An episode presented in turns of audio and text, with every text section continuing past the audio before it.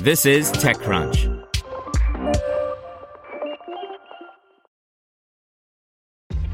This episode is brought to you by ShipStation.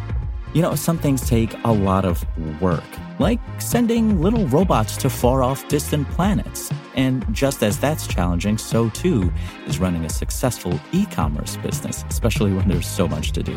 So I want to introduce you all to ShipStation. Now, I love using ShipStation because of its easy-to-use dashboard, which makes managing orders and printing labels a breeze and super smooth. Oh, and the customer service is just out of this world. It's exactly what you need to help grow your business. Sign up for your free 60-day trial at ShipStation.com/technews. That's ShipStation.com/technews. Today's briefing is brought to you by NetSuite by Oracle, the world's #1 cloud business system. NetSuite gives you the visibility and control needed to make smart decisions and grow with confidence. Save time and money and gain agility and scale by managing your company's finances in one place in real time from your desktop or phone. Start today. Right now, NetSuite is offering valuable insights with a free guide, 7 key strategies to grow your profits at netsuite.com/crunch. Get your free guide at netsuite.com/crunch. Insurance startup Gabi raises $27 million to double its product engineering and marketing teams. By Alex Wilhelm. Gabi, a startup built to help consumers save money on home and auto insurance, announced today that it has closed a $27 million Series B. The company intends to use its new capital to rapidly expand its team and invest in its product. Nearly every startup does something similar after it collects new cash, so what makes Gabi's round interesting? Its space is attracting lots of capital, it has some notable venture-backed competitors, and its business model helped the company close its latest round. All that made the Gabi deal quite interesting. TechCrunch covered the company's Series A back in early 2018. The startup has come quite a way since then. Let's dig in. First, the basics.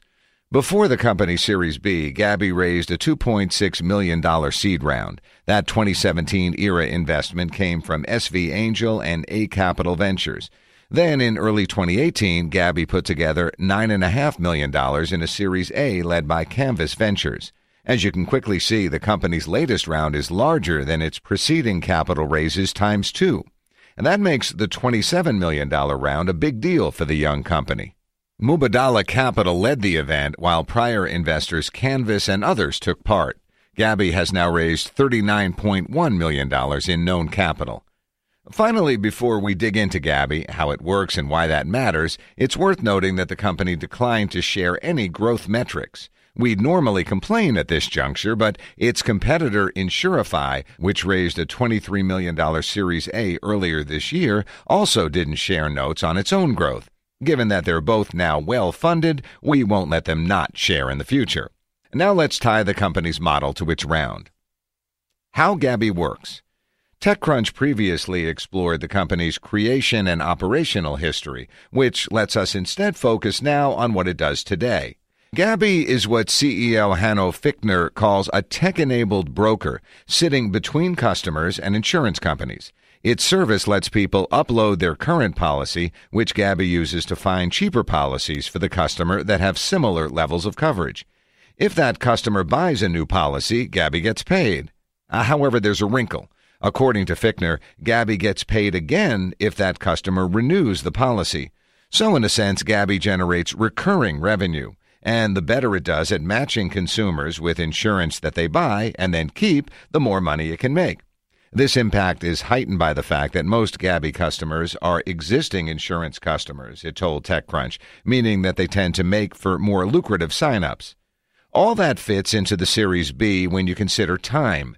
Gabi is around 3 years old, Fichtner told TechCrunch, meaning that its early customer cohorts have only had so much time to mature and demonstrate retention, renewals. The higher the company's retention rates prove to be, the more lifetime value, LTV, that Gabi could squeeze from its customers. More simply, the better its retention proved, the more valuable Gabi would be as a business, which brings us back to its new round. Gabi raised its Series B, from which we can infer that its retention rates were at least pretty good. The company thinks so. Fichtner told TechCrunch that Gabi was able to raise because its unit economics are so great.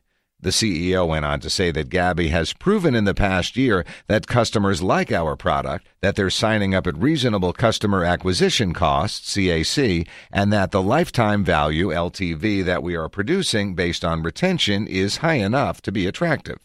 So getting paid off consumer insurance re-ups seems to have made Gabi an attractive receptacle for venture dollars. The insurance game. According to Fichtner, Gabi works with a number of the venture-backed insurance companies, startups like Root Insurance and Lemonade. Regular readers will recall that we've inducted two of the three into the $100 million ARR club.